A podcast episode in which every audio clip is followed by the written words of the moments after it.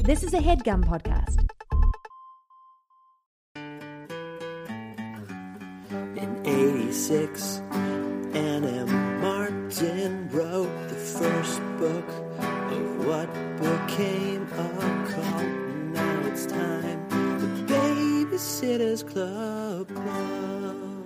You sound as good as you look today, Tanner. Thank you, Jack. I um, am angry, Okay. uh, not because I've been sick with a bad cold for four days. Mm-hmm. Uh, I'm on the mend, uh, but I did text you earlier to tell you that I am. What did I say? A snot golem? Something uh, that I put out of my mind. Um, I may sound z- like a dying mucus goblin. Oh, But- mucus goblin. I should be fine to record tonight. I think I'll be ready to go around seven or so? Question mark. Uh, dying mucus goblin. Yeah, that's what Dying that is. mucus goblin. Yep, you do look like a dying mucus goblin. No, and I'm sure I sound like one too. But here's why I'm angry: is when you have a cold, Uh huh. which you have had in the history of the show, Yeah. You sound very like Rico Suave, like gravelly. I don't like Tommy Lee Jones. Yeah. I sound like a debonair mucus goblin who's And it's just so waiting in the cool. wings to sweep you off your feet and give you the night of your life in a And world. when I have a cold, I sound like uh, Abby Stevenson. yeah. Like my nose gets all stuffed up, and I Yeah. get all nasally. yeah. I've And I got don't. that. My voice doesn't even like drop an octave. Got it right in my ear holes right now. Well, I'm gonna be all sniffles and hopefully no coughs because I took a Mucinex a little while ago, Baby Nation. Oh. But definitely all sniffles. You know what I'm doing tonight, Jack?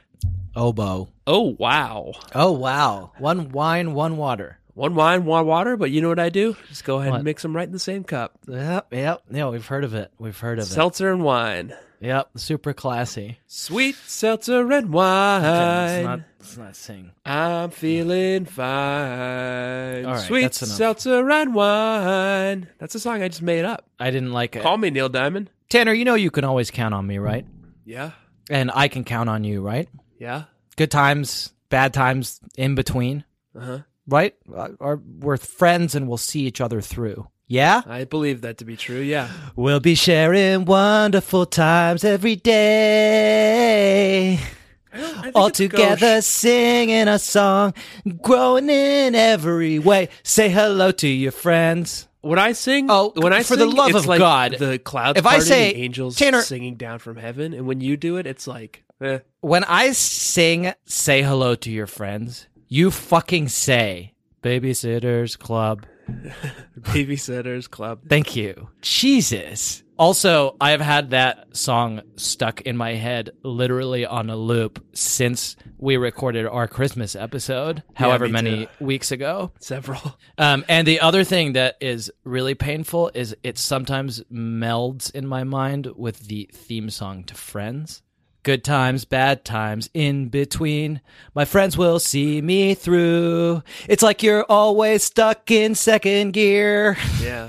and then just move from there. It's bad. It's a nightmare. It's a The nightmare. babysitters club. There's just an empty space. Okay, that's already too much singing.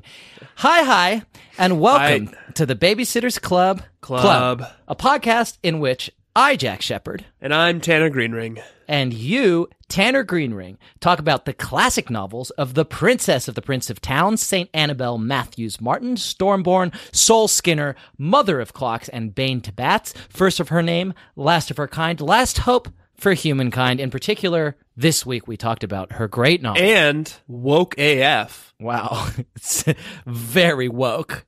I got woke, as I was were telling you woke this earlier. week. I got woke from this novel. And Which was- Enola sh- shook you, shook you awake. Oh man, they made me question some things. There was a fiery book this weekend and it was entitled Claudia and the First Thanksgiving by Anne Matthews Martin and the great Nola Thacker. Another Nolan one. I am having a thack attack. Yeah. I ain't no Nola Thacker. Well, I think that's everything. A few times I've been around that track with my good friend Tanner and my good friend Jack because I ain't no Nola Fat Girl. I ain't no. Nola Thack. Nola Thack girl. I am, though, a Nola Thack fan, as is evidenced by the fact that I read one of her great novels this week, that Claudia and the First Thanksgiving, and uh, it opened my fucking eyes. Scales fell from my eyes. I can tell. Uh-huh. You look shook. Yeah. Everything that I thought I knew was a lie. Your eyes have never been so open. Yeah. Um, your eyes look kind of crusted up and Yeah. uh, I'm like, very sick. They've got these nasty bags underneath them. I have a cold and I've been oh bowing. Or no, sorry, oh wowing for the last hour or so. Yeah. Are you supposed to oh wow when you're on Sudafed? Mm-hmm. Okay. Yeah. It's doctors fine? doctors orders. Yeah. Okay. They also recommend that you uh, you podcast. Yeah. Here Yeah. I am, baby. Record yourself per, for posterity. That way, when, Yeah. when we do a nine one one call, we can just like I can just play it back. The doctor's like, "Well, what's the last thing he said?" And the I'd be like, coroner calls you. yeah, the coroner. Yeah, it got really weird. He was talking about being woke, but he didn't seem that awake. and then he just stopped. I'm here. Good. Unless I'm you present. I'm you with want- you. Want, you want to talk about the book? We're two beings in time together. Look, Baby Nation, I'm going to admit something. We were going to record a few days ago, and then we couldn't because Tanner got real sick. And so I don't remember anything about this book except that it I read- woke me up. I literally finished this book six minutes before we were supposed to start recording. That's that's bad for how this podcast normally goes because it means we're going to have to rely on you to keep Yeah. us on track and focused on the text.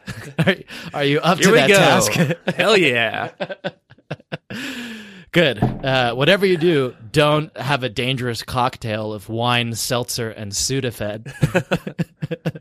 Woo! Um, should we describe the book? I don't care. See, what did we ju- literally just say? What did we literally just say? That you're going to be the responsible one this week, Tanner. Okay, yes, we should describe the book. Okay, who should do it first? He's doing a jack off motion and he thinks I can't see it. You're on camera. You should do it first. Okay, who should do it second? Me. okay, you're doing a jack off motion about your something that you're going to do, so burn on you. I'm going to describe this novel. Okay. Okay, I'm going to begin now. Deep in the wild heart of Connecticut, USA, there is a small town called Stony Brook, forgotten by time, left behind by the rest of the country, and committed to the ideas and values of a different era. They are a friendly people, always ready to lend a helping hand to a neighbor in need, provided that their neighbor looks like them, talks like them, and believes the things they do. But lately, there are whispers and rumblings, troubling rumors of an artwork so dangerous, so incendiary, so contrary to the rigid puritanical values of this backwoods town that its very existence threatens to tear the community apart forever. As Thanksgiving approaches in Stony Brook, the town's normally gracious citizens are in no kind of mood to give thanks. And Claudia Kishi, the brilliant young artist behind this revolutionary creation, is in just the right kind of mood for trouble. And as these two forces collide, the immovable will of a community that is set in its ways and the unpredictable tempest of an artist at the peak of her talents, one thing is certain it's going to be a Thanksgiving to remember. Claudia and the first Thanksgiving. Wake up. Wake up, America. Wake up, America. Here's the thing, man. You've got this thing that you've brought up on the show before about how you worry that the girls are weirdos at SMS. Right. you're worried that like these these like s- seven friends who like don't seem to talk to anyone else and have a babysitters club for some reason like maybe they're sort of the misfits at school Mm-hmm. i'm starting to worry that the girls' families are the misfits in stony brook I think that's almost certainly the case. i think there may be like six se- se- seven six seven families I would A hand- they're they're a handful of families Yeah. who are these like sort of hippy dippy Progressive. Well, we should we know this that we only got one book on it, and then it was reconciled to chapter two mentions forevermore. But it's worth remembering that Jesse's family was roundly rejected by everyone in Stony Brook right because they are black. Yeah. Well, and and Claudia had the run-ins with those like Aryans. Yeah. Those are just like people who live on like Elm Street. Right. Like their Maybe kids s- go to SMS. They're literal Stony Aryans. Brook is the problem. I think Stony Brook is the fucking problem, man. What is going on in Stony Brook? It is insane. These are the same fucking people who started the Spirit War. Right. Th- And this is a, so uh, we're gonna Tanner's gonna describe this novel. Uh, I also think- the parents are way too into the kids' activities. they're way too into the kids' activities. Like the Spirit War, like fucking Dawn Schaefer decided she didn't want to wear yellow on fucking Wear Yellow Day, and Right. like it almost caused a riot w- of parents. Marianne didn't want to wear her underpants to school, and the parents were all like, "Do it, snowflake!" They're like bur- like burning shit in the fucking like setting ATMs on fire. Yeah. And then this And week, now- Claudia wrote a play, and I'll let Tanner describe it. But Claudia wrote a play, and like, like these are fucking th- like I. uh, One of my notes this week, I don't have a lot, but one of my notes this week is just like all caps, like these are thirteen year olds. Like they wr- wrote a fucking play. And all of the parents of S- Stony Brook show up at the dress rehearsals and boo them. and Pickett. yeah. I've got some quotes that I think it'll be helpful to read uh, from, like, just to explain what the fuck the parents get up to. But I think we should um, we should describe this novel for the Baby Nation first. Uh, First, yeah, first. And I what I want im- is can you do it in like a husky mucus goblin voice so Yeah. that they can like they can it'll it'll keep them keep them awake. I'll do my best, man. I don't know if Alright. I can summon that right now, but Okay. we'll see. Good. Um, Let me just let me quickly clear the old snot passages. Can you censor that? You're, I think you're editing. Jesus, thank God, I think you're editing this week. Can you censor that shit with like some something something pretty, like some pretty sounds? I'll play some harp music over What it. about yeah? What about this? Every time you do like a, a sniffle or or a phlegm that I have to fucking hear for the Yeah. baby nation, give it some uh, give it some uh, some harp music or some like an- angelic choirs. Okay. All right. I'll do one of those two things. Okay, um, I'm gonna put here's. I have an idea. I'm gonna put 60 Yeah. seconds on this big bad clock that I have here. Okay. It's And a dur- fairly, a fairly tired idea. Okay, Said that well- each week for the last 94 weeks. Well, with this week, I was thinking that during those 60 seconds, you could describe this book. I don't care. Great. Tanner, I'm going to start the clock right now and try to put some All energy right. into it.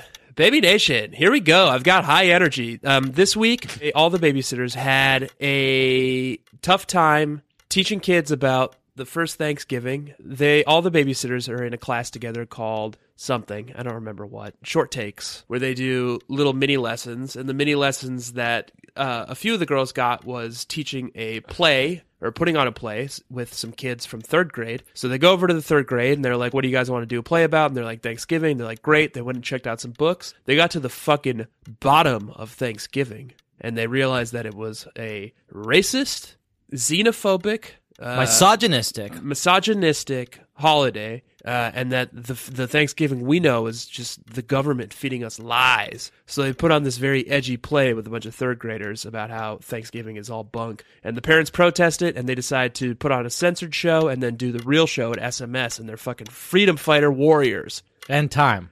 I'll take it. Was there a B plot? I guess not. Oh, Thanksgiving. oh, B plot is uh, that everybody has Thanksgiving at Christie's house. We can talk about that. Uh, But Right. but let's let's let's focus on um, these fucking crazy parents at Stony Brook. Let me give you a passage uh, just to kind of get you in the mood for like the kind of shit we're dealing with. Remember that this is a play that was written by a 13 year old Yeah. and is being performed by seven and eight year olds. Right.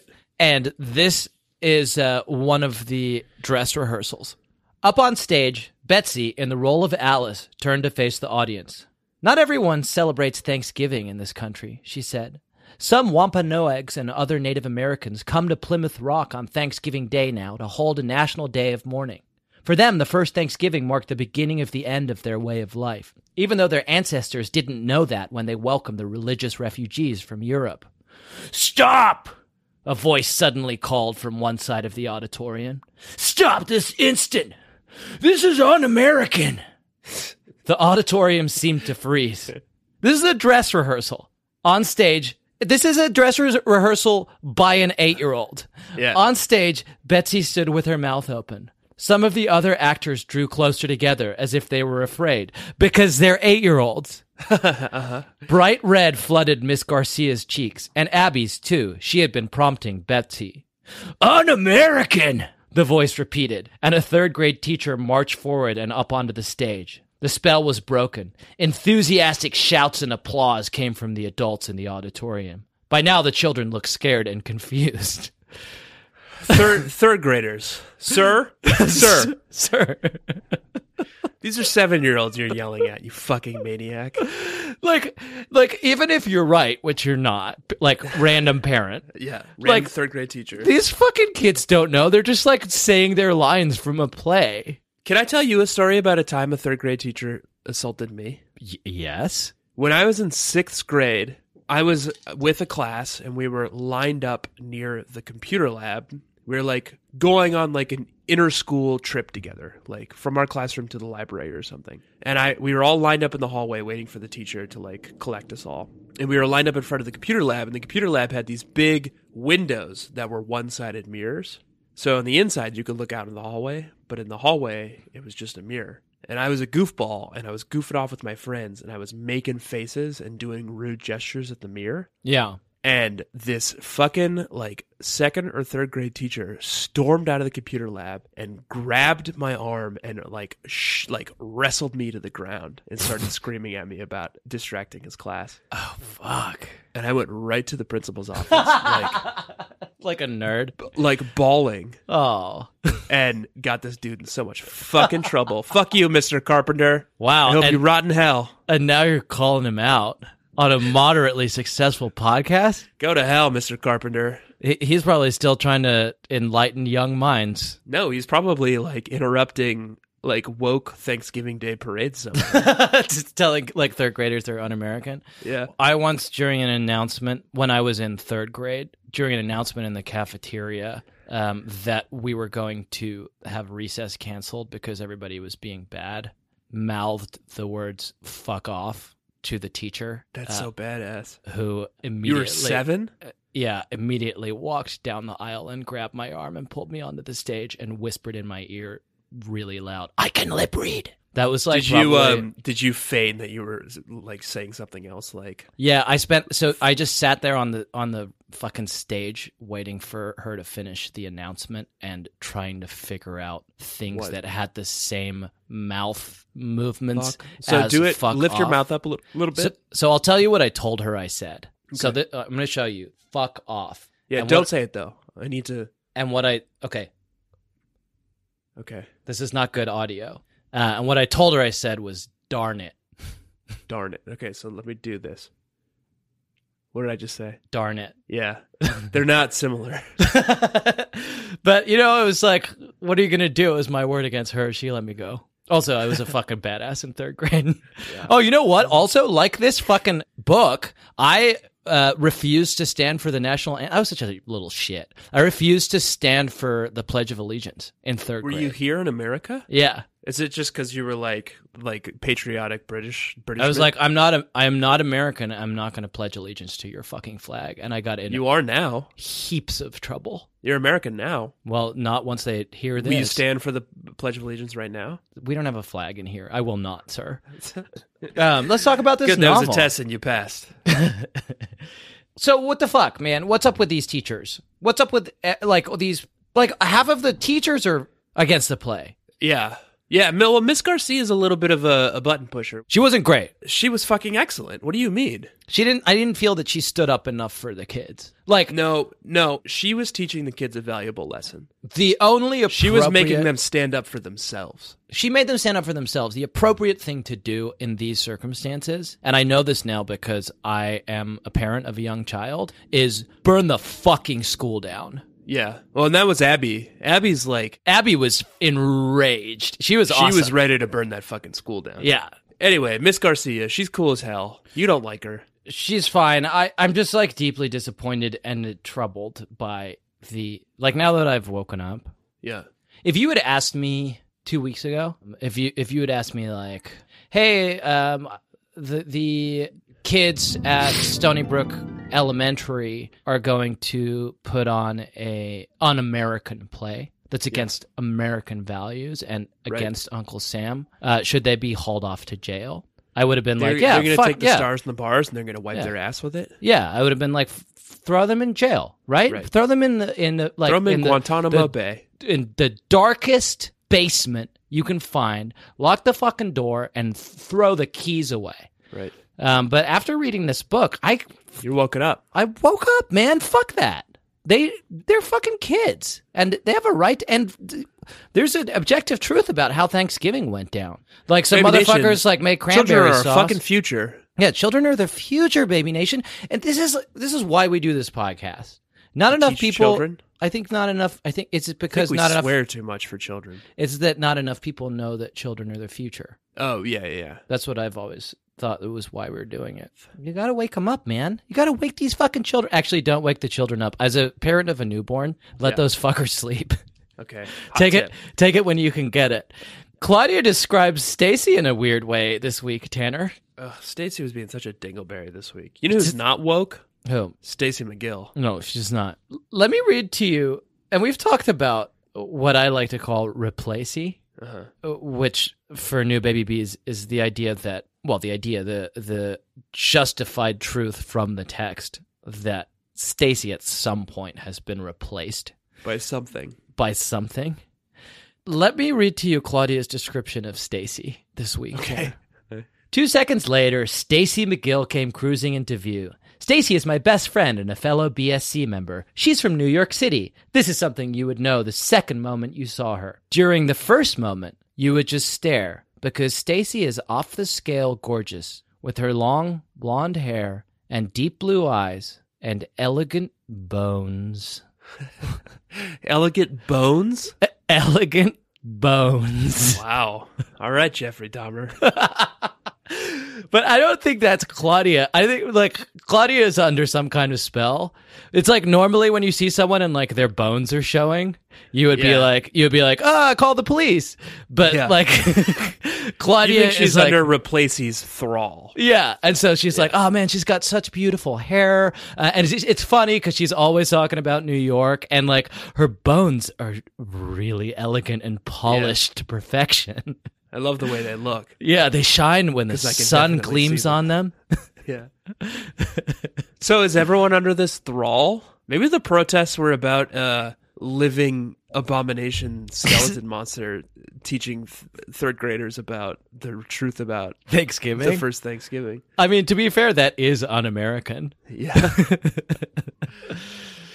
Jack, Yeah, before I say anything else, yeah. I'm going to go grab a beer. Okay, fine. All right. Seltzer and wine. ba, ba, ba. Two things never taste so good. So good. So good. Say hello to your friends. Babysitters Club. Thank you. Um, Nothing's better than friends. Babysitters Club. Thank you. Her elegant bones. Um, um, you know el- who else had some fucking elegant bones this week, Tanner? who? There's a brief, a very brief, but mouth-watering appearance of John Pike this Oh, week. was there? I didn't even catch it. Mr. Pike. It's very. I was brief. wondering why I was feeling so horny halfway through the book. You got to pay attention because if you don't pay attention, it just washes over you, and you're like, "Why am I so horny right now?" Wait, am I hard as a rock? Why? Why is that? I'm uncomfortable in my pants. Did I miss a John Pike mention? I don't know. I'm up against Mr. a deadline. Mr. Pike came into the kitchen holding an enormous roasting pan with a huge tinfoil hump in the middle. A lot of sexy language in that passage, Nola. yeah, I'd be interested in a huge tinfoil hump if it's An coming enormous from John hump. Pike's direction. Baby Nation, John Pike, Mallory Pike's father is very handsome. He's a specimen. He's a specimen, and we don't get we don't get a lot, so we have to work with what we get. But we, we got a brief mention of Mr. Pike, and it was a tantalizing. Yeah. Wake up, America! These oh wows are starting to get to my head a little bit. Yeah, let's see. Janine is funny. No, she's not. Next. Um, Janina's fucking killing it this week. Did you catch the Janine uh the Janine moment this week? was the thing with the knives? No, it was uh the thing with the puns. I didn't catch it. Janina's fucking hilarious. Janine's not hilarious. Uh let me read you the passage where Your judgment Janine, is clouded by your Janine Kishi nerd, just fucking nerdiness. walks onto the stage and like devastates everybody. Pass the milk, please, said my older sister Janine. Why? Is it failing? I asked. I cracked up. My mother shook her head. Do you get the joke, Tanner, before I I move get on? it. I get. I get Claudia's joke. Uh, it doesn't really scan if you think about it, because if the milk were i- a student in a class and it were failing, why would you pass it? You would fail it. Anyway, pass the milk, please, said my older sister Janine. Why is it failing? I asked. I cracked up. My mother shook her head. My father made a face. Janine just looked at me. It's a pun, I explained. we know, said my mother. She smiled a bit. As a humorous application of a word designed to play on two of its meanings, it was somewhat funny, said Janine. Now, may I please have the milk? That's Killing and it. that's you think Janine is is just kind of the razor's edge of wit on that. one. yeah, she's got the exact definition of a pun right there. She doesn't even I need almost, to reach I almost for tried it. to argue, but then Yeah. she came in and she was like, "Nope, here's the definition of a pun." I was like, Yeah, "Yeah, now now I'm fucking wrong." fucking give me the fucking milk, Claudia. I'm a fucking like 16 year old genius, and I don't need, I don't have any time for your fucking bullshit. Well, if she I was a need, I need genius, the she would know milk that. to sustain my massive brain, so I can go to fucking Stony Brook Community College f- five years before anybody else and work on complicated mathematics. But it's not even that nice of a community college. Well, it's good enough for Janine. Jan- the Janine, the Janinius. The Janinius. I'm glad that's finally caught on. It just took 94 books. and by caught on, I mean you acknowledge it. can I can I be can I play Janinius a little bit myself? I mean, you can try. Marianne's maternal grandparents, who lived on a farm in Iowa, had raised her from when her mother died until she was 18 months old. There had been a custody dispute when her father had wanted her back, but it had been settled without too much of a fuss, I think. Mary Ann's last visit to her grandmother had been a big success, and she'd been looking forward to seeing her grandmother again, especially since Dawn wasn't going to be around for Thanksgiving. Bad news, said Christy sympathetically. Mary Ann said, The worst. She can't get a nonstop flight. The only flight available had a million hour layover in Atlanta. Can you believe it? No, Mary Ann, I can't. Do you know why? A million hour Because- layover would be 114 years, idiot. Fucking real. hell. wow. So are you saying that you think Marianne was wrong or that her mother is capable of living a hun- 114 years? That's Grandmother. very long. Her Grandmother. mother is deceased. her grandmother. Her grandmother presumably is already in her, what, 70s? Yeah. So to live to be 100 and, let's say, 90? A lot of people in the Bible did it. Yeah, and this is these are these are similarly fantastic books Mhm. to the Bible. Yeah. Um, so maybe, maybe people in- Miraculous? miraculous, Mm-hmm. yeah, yeah, yeah. Mhm. Similarly miraculous books to the Bible. So maybe maybe people can live to be 190, but I doubt it. I think Marianne was just talking out her ass. Um, Get real, Marianne. Wake up. Wake up, sheeple. Wake up. Do you want to? What do you want to talk about? You want to talk about hermeneutics? You want to talk about um, this? I never crazy- want to talk about hermeneutics. You always ask, and I never do. We often do though. I want to talk about hermeneutism, You do. You do hermeneutics. Herm- herm- hermeneutics. There's a lot of like postmodern shit that's going on in this book. never mind. I don't. What? Excuse me. I don't want to talk about it. You don't want to talk about it. No. Well, um, Sounds boring. fine. What, boorish. fine. What do you want to talk about? This is a book that is a, literally about the process of interpretation and how we interpret different texts and the hermeneutic cycle, which we've talked about before on this podcast. Now let's talk about that instead of hermeneutics. Let's talk about interpretation and how this book can be interpreted. That is what it That sounds hermeneutics is, and interesting. you fucking know it. What's your take? What's your hot take?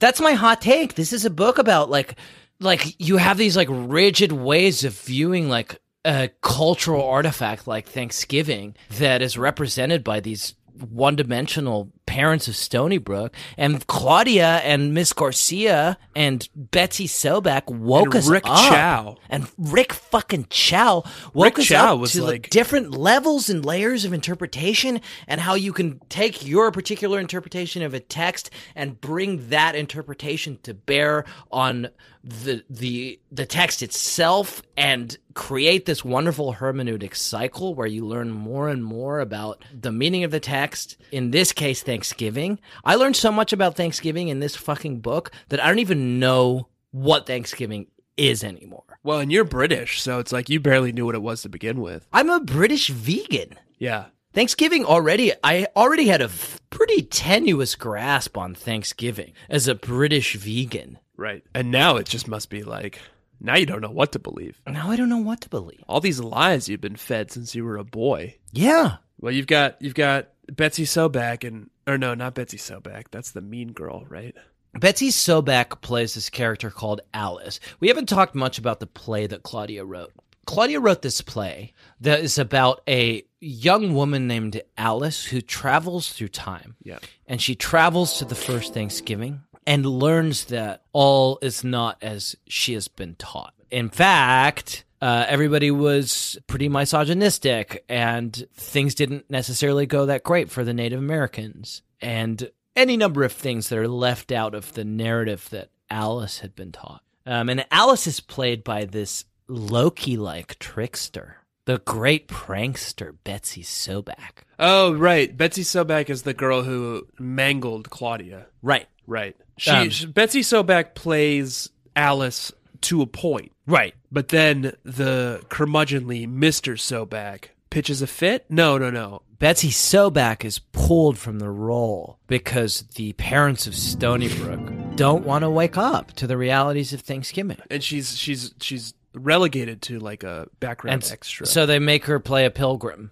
right. because she had previously I th- well because the, the whole Alice narrative like that level of interpretation uh was too much for the regressive oh Jesus I hope that you covered that noise up with a angelic choir or a harp because it was deeply unpleasant 'Cause yeah It's, it's just dripping snot. yeah Here, let me blow it real quick. okay great ah oh fucking hell that's right in my fucking picking up? ears Is that yeah picking it's up? picking up. I have Tanner. I have strapped to Uh. my head a pair of very expensive. uh, I spent literally all of Cyril's college Oh, God, fund just so on snot and th- stomach. these headphones, which pick up every Jack, is that little picking up? fucking. Yes, they, yeah, dude, it was picking up. Oh, I'm sorry. And sinuses are just so packed with snot. Great. Uh, Um, you were saying Betsy Sobek. I was answering something. You had asked me something about Betsy Sobek, and I was answering it. And then you literally blew fucking snot into my ears for two minutes. And then as I was explaining to you how badly it was picking up, you just kept saying, Jack, is it picking up? Jack, is it picking up? My ears are awfully stuffed up too. Awesome. Did you notice, Tanner, the room that uh, Claudia Kishi went to that made a big deal out of where she was going to be rehearsing the play this week? Yeah, yeah, yeah. Room two two six. Room 226. It comes up a lot in this text. Anna Nola really fucking hammer it home. Is that the? Uh, is there some significance to the the number? They do mention it about five times. Yeah. Well, we've had, we previously had the room 216, which appears in the novel Logan Likes Marianne, which is the first introduction of Logan Bruno uh, into these This is texts. just right down the hallway. Um, and 216, as we know, um, is thought of as being a satanic number in many ways. This is 226. And the only thing I could find, I, they just kept they just kept bringing it up. Here's the one reference that I have to hand. Claudia Kishi, room 226. 226? I repeated. Yes, Claudia, 226. Miss Boyden nodded and smiled at me. I flipped open my notebook with my purple pen. I wrote room 226 in big letters on my calendar for Monday. Okay, Anne. Okay, Nola. Got it, man. Got it, Nola. we fucking got it. What I have is the following Tanner Timothy 226. Timothy. Timothy. is that even a book of the Bible? Yeah. Timothy? You're just making up books now? I'm not making up books now. Timothy? Timothy. Okay. Is it from like the The Dead Bible. Sea Scrolls? No. Opponents must be gently instructed. Latter Day Saints? No. It's from the proper Bible. Yeah. Huh. Timothy. Yes. Go figure. Now you know. Um, Saint Timothy. What's he a saint? What? Well, how did he earn his sainthood? Um, I would have to look that up. Did he drive the the rats from Wales or something? He is venerated as an apostle and a saint and a martyr by the Eastern Orthodox Church. Okay. Um, So wait, why are we talking about it? We don't. It doesn't matter. I why. want to know why he's a saint. I want to know if this guy has, which- if I should trust this guy's book. It's in the fucking Bible. I've never heard of bo- the book of Timothy. You kidding Um, me? do you want to Must be hear a the quote short or not? book? Yeah. Just It's tell me Tim- what Timothy was sainted for. Okay, fine.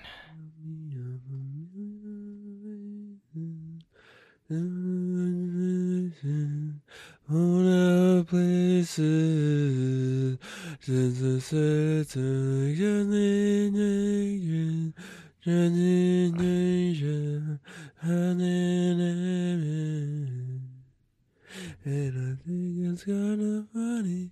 I think it's kinda sad.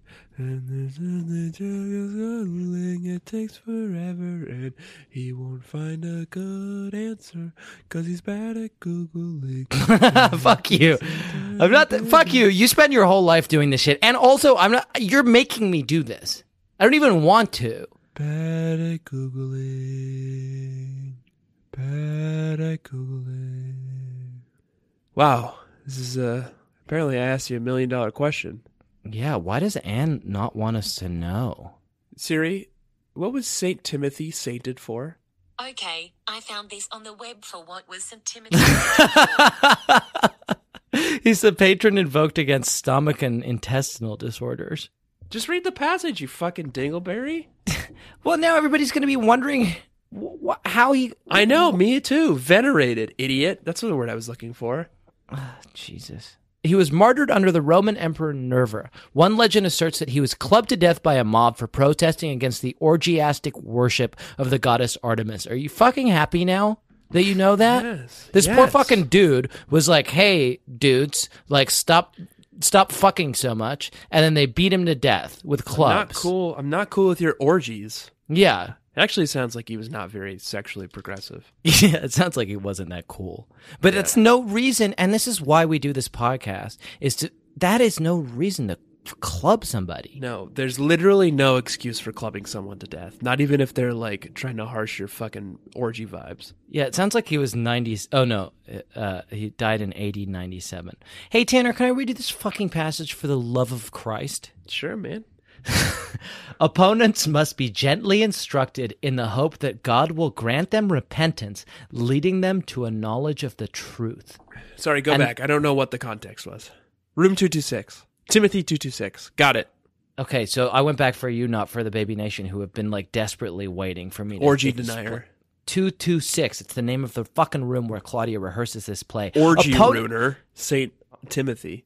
Well, don't malign a saint. Orgy narc. You're literally maligning a saint. Well, It, he's an it orgy does. narc. It does sound like he narked on some orgies, and that's not cool, baby nation. that's listen. Two, th- two, these two things can both exist as truths, and I feel like we owe it to our audience to tell them this. These two things are true. One, it's not cool to narc on an orgy. No, No, Let people, that- let people do their thing. Let people do their fucking orgy. If you're not into it, don't go, Don't go. and that's fine. Don't fucking go. But Right. you also don't want to fucking narc on their orgy. It's these things are very But- difficult to organize. but They're very orgy- difficult to organize. They're already au- probably pretty awkward. And if you got a if you're narc in the practicing an mix- orgy, yeah, hard butt. If you're practicing an orgy, Yeah. do not dedicate it to the Greek goddess Artemis. uh, Artemis, Uh, yeah, yeah. because that is um, a sin. Okay. You're worshiping false idols. Well, see now you're narking on orgies. No, I'm not narking on orgies. I want everyone to go have an orgy tonight. Just don't don't don't do it in in praise of false idols. You're being a real Timothy right now. I can't believe you don't fucking see this. I think everyone should have an orgy. I think you should be clubbed to death. Jack, we just got done saying no one should be clubbed to death for any reason. We didn't because you didn't let me get there. Okay. And two, don't club people to death even if they narc on your orgy, man. It's just it's not worth it. Like they they're regressive, they don't share your values, and it sucks to be a narc. But It sucks to get clubbed to death too. it's blood. Try to see both sides, Can I read the fucking passage? please. Opponents this is Timothy two twenty six. Okay. Opponents must be gently, gently, Tanner, instructed in the hope that God will grant them repentance, leading them to a knowledge of the truth, and that they will come to their senses and escape from the trap of the devil who has taken them captive to do his will. Oh, It reminds me of uh, a quote from a founding father, Jack. Does it? Yeah. That founding father's name? Timothy? Close. Thomas. Thomas Okay. Jefferson. Yeah. The price of freedom is eternal vigilance. Okay. Read yours again. Opponents must be gently instructed in the hope that God will grant them repentance, leading them to a knowledge of the truth, and that they will come to their senses and escape from the trap of the devil who has taken them captive to do his will. Yeah, I think these are the same quote. The price of freedom is eternal vigilance. This comes up a lot in this book. The price of freedom is eter- eternal vigilance. Yeah, it's saying you, you got to be if if you wanna. Uh, I'm trying to think of a clever rhyme. If you want to be wise, got to open your eyes. It's pretty good actually. Yeah, you're welcome. And is that what Timothy two two six is saying? No, it's saying It's open to interpretation, like all of the Bible, baby. You Nation. got- you It's gotta open fucking- to interpretation. you got to be aware of the knowledge of the truth, or the fucking devil is going to trap you. But Just like the tr- happened in this fucking book, Tanner. The fucking devil in the hearts and the minds of the parents of S- SMS. But they, I think the parents of SMS. Claudia's not to just play- trying to tell not to the play fucking devil's truth. advocate. But I think the parents of SMS would say that they're the the ones who can see the truth, Well, it is un-American. right? And that, Yeah, and I- that Claudia and all these and her her her cabal of Antifa, Third graders. third graders yeah. are the ones who are like spouting these anti-American lies. I can see both sides. Wow, look at you! Wake up, people. Wake up, sheeple! Wake up. I want to get back to Rick Chow for a second. Okay, we, why don't you tell people who he is? while we're talking about these freedom fighters, Rick Chow is a boy who's in um, this short takes class with Claudia and the girls. He's cool as hell. He's the coolest boy. Um, he's my new favorite boy. I haven't heard from Pete in weeks, so I gotta latch on. I haven't heard from Pete Black or Carlos Mendez in fucking weeks, so I'm I'm just looking for any kind of positive male role model to attach to. And who I found this week was Rick Chow. Yeah. He's uh he's the age he's Claud in Claudia's grade Yeah, at I school. said this. I yeah. said this. Walking to the center stage front, Tyson made a big speech introducing the play. Behind him, another third grader walked across the stage holding the Mayflower poster to show the ship sailing across the sea of blue sheets and blue and white streamers. How did it go up front? I asked Rick. He'd been helping the third grade ushers who were handing out programs and escorting people to their seats. Do the words outrage and disgrace mean anything to you? asked Rick Riley. They weren't happy about the censored treatment, I guess. Nope. It was too late for them to do anything more than complain. At least half a dozen of them asked who was responsible for this. I told them they could find our names in the back of the programs. Oh yeah. Fuck yeah. Yeah, fuck yeah, Rick Chow. Yeah, look in the back of the programs. We're not afraid to sign our names to this shit. Wake the fuck up. Abby Stevenson, Claudia Kishi, Rick Chow. Uh, fight the power. Fight the power. Tanner, did you this week have a s- strike against the patriarchy? Yeah, fuck yeah, man. Of course I did. yeah, me too. um, I feel like this is gonna be Abby Stevenson is gonna make now make this a, a fairly regular segment. Hell yeah. Um, and thank God we have prepared the way for Abby by creating the segment in previous books, though maybe we haven't visited it in some time. Not in some time, no. Um, but every now and then, someone in Stony Brook strikes a blow against the patriarchy. Um, Let me- this week let me hear there yours. Were, there were a few. Here's mine. It's uh, our old friend Betsy Sobak, breaker of Claudia's leg, pranker of renderer. pranks, the limb renderer Yeah. the prankster, the trickster god, Betsy Sobak. Despite their differences, the pilgrims, both saints and strangers, had decided to stick together when they had- had at last landed at Plymouth. They'd even drawn up an agreement called the Mayflower Compact. All the saints and strangers had voted on it and signed it, except, of course, the women and children.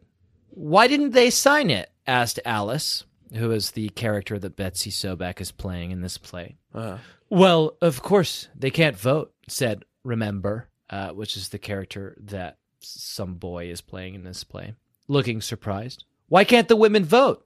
Women are the property of men," said Remember. "Women have no legal rights. They have to do what the men say. They do not vote." That's stupid," protested Betsy, forgetting her character. "Betsy," said Abby warningly. "Well, it is," said Betsy. Truer words were never spoke. It is, Betsy. it is Betsy Sobek. It is You're right. stupid. Wake the fuck up. Um, here's mine. Okay. We so mine requires a little context. The parents of Stony Brook complain about this third grade production of Alice and the First Thanksgiving, and they say that it's un-American, and they demand it be censored. Yeah. And Mrs. Garcia gives Miss Garcia gives the class the choice: you can either censor your play, Right. or you can not put it on in protest. And Claudia and Abby come up with this scheme to put on the play under duress. So they put on the play and they do it, but they, they slap the word censored over everything and they make it clear that they're doing it against their wills. And and to make this obvious, we'd made posters and given them to the third graders to put up at SES. I'd kept the designs of the posters simple, just a black and white silhouette of the Mayflower with block style printing about the play. The word censored in big red letters would show up very well against it. During one BSC meeting, we had made buttons while we answered the phones. We came up with some pretty good slogans. The price of freedom of speech is eternal vigilance was one. Native Americans are the real Thanksgiving was another. Thanksgiving then, Thanksgiving now. Where are the women? That was Abby's. Good. Good. Fucking good, Abby. yeah. Where are the fucking women? What's wrong with this picture? Ugh, that's very good. It's it's maybe a little long to put on like a button. Thanksgiving. Well, Thanksgiving is already a f- uh, Thanksgiving. Thanksgiving. Three syllable word. Yeah. Thanksgiving then, Thanksgiving now. Where are the M women? dash. Where are think- the women? Yeah. You could you can cut a character out of it by making that M dash and N dash. Also, were were the pilgrims against freedom of speech? Narrow-minded, racist, Hmm. sexist, censored. Who pl- whose play is this anyway? I love what the fucking The truth uh, about Thanksgiving has been canceled by the parents and teachers of SES. here's a true fact, Tanner, Yeah, about your old friend Uncle Jacko. yeah. In the ninth grade, there were some kids in my class who got busted for selling what they thought was pot, Uh huh. but it was actually Say it right. it was Say it like actually an American. what? Oregano. No, it was actually tea. um, and so, as the columnist for the school newspaper, I wrote a column called Lipton or Earl Grey.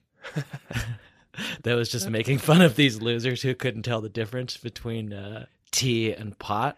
And it was censored by the principal of our school. For what? For what reason? Because Uh, it was pr- like I think it was a pretty big deal that these kids had got like suspended for like selling drugs, and it wasn't a laughing matter. Well, they didn't sell drugs. They sold tea. I think I probably like wrote some like hilarious like comedy about drug-free school zones as well. It wasn't. It wasn't like. That's Uh, very good. it was some hot takes, but so I pulled my column and turned in a column that was just totally censored. Nice. It was just all black. Just all bars. black bars. Yeah. Fucking rad. You're like a Yeah. re- regular Rick Cho over here. Yeah, r- fucking Rick Chow. Hot stuff. Hot stuff, baby nation. That's me. What were you Um, talking about? While we're talking about Abby, Yeah. because we mentioned Abby quite a bit there. Mm-hmm. Did you this week have a?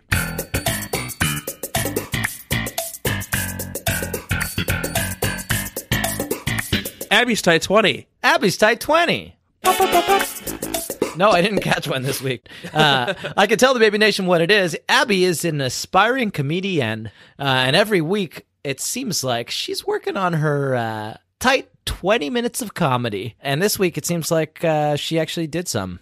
I think this lunch is from the first Thanksgiving, said Christy. She eyed her lunch tray disapprovingly. I'm pretty sure green jello wasn't on the menu, said Stacy. No, but I think it was on the Mayflower, cracked Abby.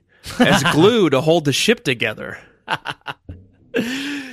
It's a it's a a tight twenty about the forgotten '90s band Green Jello, who had the song Three Little Pigs." Wow, so forgotten that no one, literally no one who's listening to this podcast knows what you're talking about. Do you know what I'm talking about? Absolutely not. Wait, really? Absolutely not. They were originally Green Jello, but they got sued by Jello Uh-huh. and had to change their name to Green Jelly, and they had a massive God, I thought you were going to say popular- Green Day. That would be so much better. massively popular song called Three Little Pigs. Look it up. Tanner, let me tell you why I did not capture that tight 20 Okay. from Abby. Because it was this week my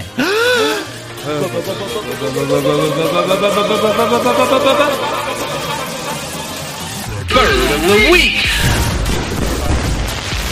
it was my burn on the school lunches. um, it was uh, it was a, a classic burn by Abby Stevenson on the school lunch ladies who get paid minimum wage and work overtime to provide nutritious sustenance uh, for this daughter of a millionaire, Christy Thomas, and her Uh-huh. rich friends. Very, very funny. Very good. co- Very good. oh, did I tell you, Tanner? I woke the fuck up this week. Uh, I could tell. Yeah. It's not Christie's fault that Watson's a millionaire. um, did you have a burn of the week this week? Um, I did. I should explain, Baby Nation, because we haven't really hit it, that the B plot was that Christie schemed. So everyone was going to leave for Thanksgiving and go back to their various places. Abby was going to go to Long Island, Stacy to New York, Jesse to Oakley, New Jersey. And all of their plans fall through. And surprise, surprise, Don Schaefer makes an appearance at the end of the book. Meeting of the all of the Minds. babysitters are together again, including Abby, and they all have Thanksgiving dinner at Christie's house. 37 people. Our guest list looked like this me, Janine. Oh, sorry, this is from Claudia's POV, obviously. It's a Claudia book.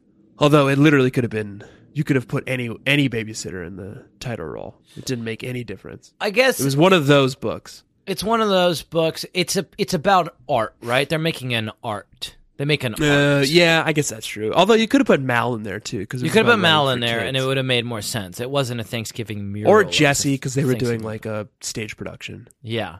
Um, no, I'm with you. Our guest lists look like this: me, Janine, my mom and dad, Christy, her mom, her stepfather, Nani, Charlie, Sam, David, Michael, and Emily Michelle, Abby, Anna, and their mom. Jesse, Becca, Squirt, Mr. Ramsey, Mrs. Ramsey, and Aunt Cecilia, Stacy and her mom, Marianne, her dad, and her stepmom, Mallory, her mom, her dad, Byron, Adam, Jordan, Vanessa, Nikki, Margot, and Claire. We had invited 36 people to Thanksgiving dinner at Christie's house, and 36 people accepted, including ourselves, of course, not including the ghost of Ben Brewer. Fuck you, Ben Brewer. Burn on you. That's your burn of the week. Fuck you, dumb ghost. You stay up on the third floor, asshole.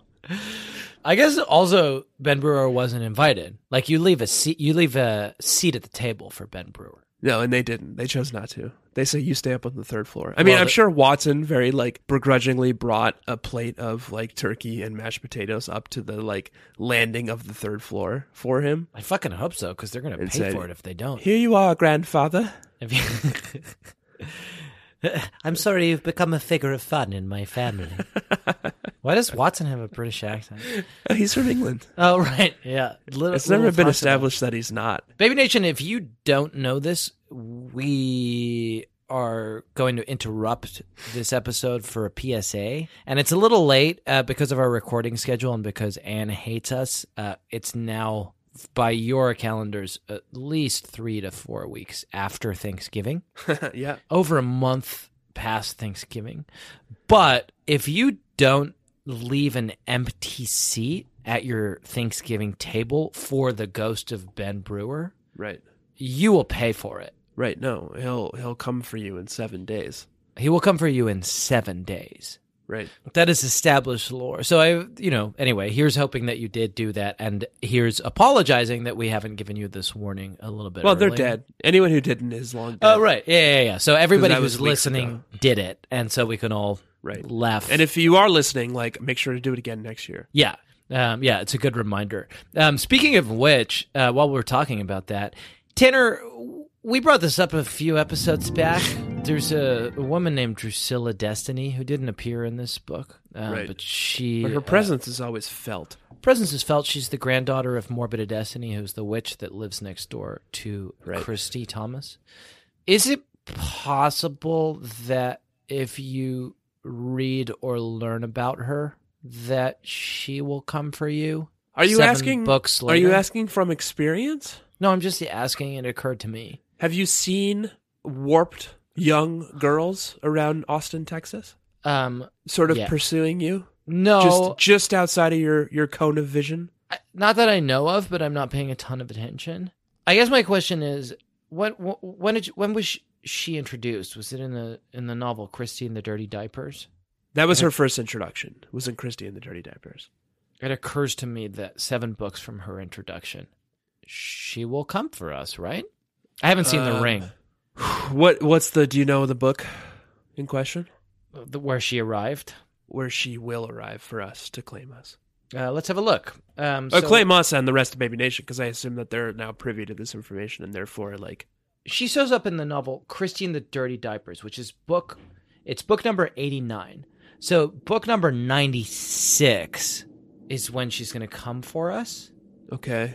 And Baby Nation, book book number ninety six, that she's gonna come for all of us. Yeah, she's going to come for Regardless all of when us. you listen to this, Yeah. if you continue to listen after Christine the Dirty Diapers, Uh it's called Abby's Lucky 13. okay. It's troubling. Yeah, cuz 13 is traditionally not It's an unlucky number. It's I a- think Anne's having fun with that concept there in the headline. Yeah, and Or it's in the title. I'm looking at the picture on this book and it's Abby and another woman who looks uncannily like Abby. she's kind of stalking her. They look exactly like each other, and they're both holding a candle. They're each they're each holding a candle, and the candle has Maybe they're doing some formed- kind of seance. it has formed into a single flame. Uh, and behind them, on in the background, are a number of purple um, orbs. Uh-huh. And it says Hodges, who's the Babysitters Club art director, has written, "Whoever said thirteen wasn't lucky." Uh, he didn't write it in that voice, but that's how I'm reading No, it's implied. it um, on the front of it. So that's when So I guess that's the ceremony you do to avoid being having your like jaw ripped off by Okay. Okay. And I think I think Jack, Yeah. as partners in this journey together, Mm-hmm. you and I are going to have to s- somehow find a way to get together to perform this ceremony. Hold two cabin- candles together Right. with a single flame, Yeah. and you surround yourselves with the protective force of purple orbs. okay. Good. Well, we've got And Baby we've got Nation, about if you four of listen my- to that episode, Christian Yeah. the Dirty Diapers, find a partner and do this. yeah, Do this thing. please do. This podcast is about first and foremost, it's about truth, Right. but That's second Rick Chow. and hindmost, it's about keeping you safe. It's about safety. Did you say Uh, hindmost? Yeah. It's funny. Well, it's not funny. It's the opposite of like foremost. butt, no, hind. it's not funny. It's the opposite of foremost. Hiney. Fore and hind. Yeah. Why are you laughing? hindmost. That's not funny. it's like butt. It's Jack, yeah. I tell you what, man, I'm plumb out of notes this week. Oh yeah. Yeah, Um, should we get the fuck out of here? I think so. Okay. Tanner. Um Now, Baby just real Nation. quick, you're gonna book a ticket to New York for the ceremony, yeah? yeah, we can't do it over the fucking Okay. camera. Yeah, and you have more friends here than I have there, so it makes more sense for you to come here. Okay. Okay. All right, we'll do and we'll do it before we're both going to remember, right? Yeah, we'll take it out of the slush fund. Okay. Baby Nation. Tanner and I are likely to be eviscerated and brutally murdered by the vengeful spirit of Drusilla Destiny in by my calculations 4 weeks time. Prior to that moment, it is my last wish that you give us a nice review and rating on iTunes. Tanner, do you have a last wish? My wish, Jack, is that you Mhm. go skydiving, Mm-mm. you go Rocky Mountain climbing, It's a song. Jack, He's sneaking you in go the song 2.7 seconds on a bull named Fu Manchu. by Jack, Tim McGraw. You love deeper and you speak sweeter and you give forgiveness like you were dying.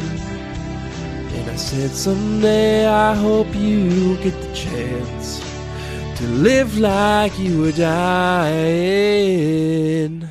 You done? Like tomorrow was a gift, and you got eternity to figure out what you're doing Okay, with it. stop it. Stop it. Knock it off. Now what would you do with Knock it off. Knock it off. You had an opportunity to ask them for a favor, and the favor you asked was you singing the song, which I don't grant.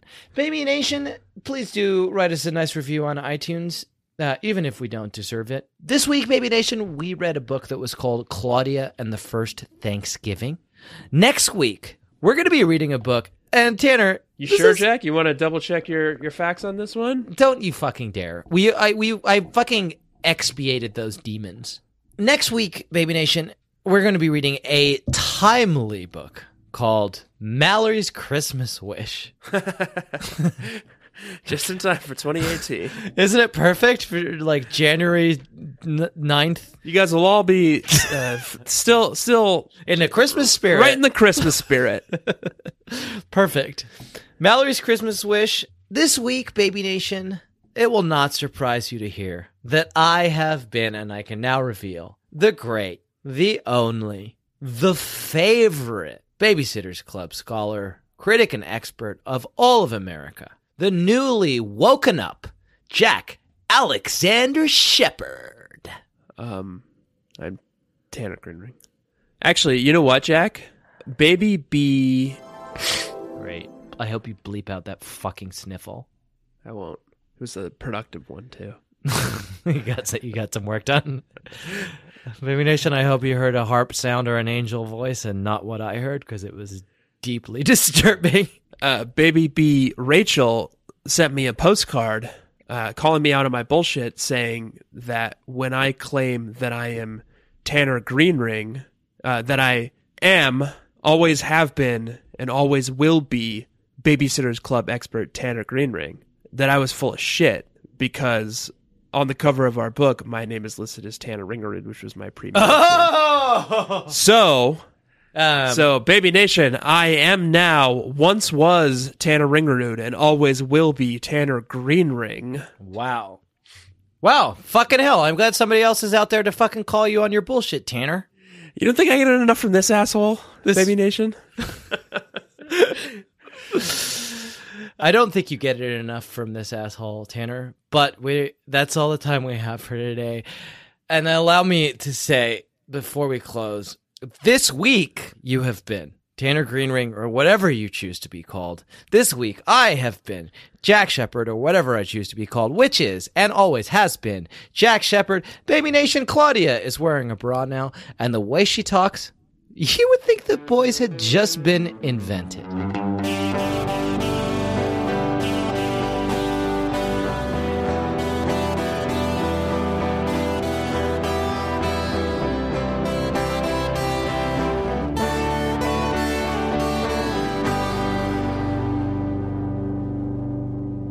Great. Mother, Mother.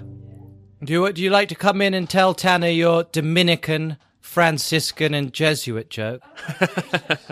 This seems offensive. Jack, we're being super woke this episode. To- I want the one about the um. I want the one about the um. The lectures? No, the um. Albigensian? Oh, The uh, one about the Albigensians. Okay, here you can you can sit down. Hang on. Hello. Tell Tanner. Hi, Tana. How are you? I'm good. Wh- Why do you want to know about Dominicans and Franciscans? Jack just Jack insisted I would want to know about it. I see. Okay. Two men, considering a religious vocation, were having a conversation. What is similar about the Jesuit and Dominican orders? The one asked. The second replied, Well, they were both founded by Spaniards. St. Dominic for the Dominicans, and St. Ignatius of Loyola for the Jesuits. Sure. And, yeah, yeah, Obviously. They were also both founded to combat heresy Dominicans to fight the Albigensians, and the Jesuits to fight the Protestants. So, what is different about the Jesuit and Dominican orders? Met any Albigensians lately? Is that the joke? Who won? Thank you, mother. There you are. Thank you, Mrs. Shepard. was a very obscure one. You like that one? Oh man, barn burner. Thank you, mother. That was a headgum podcast.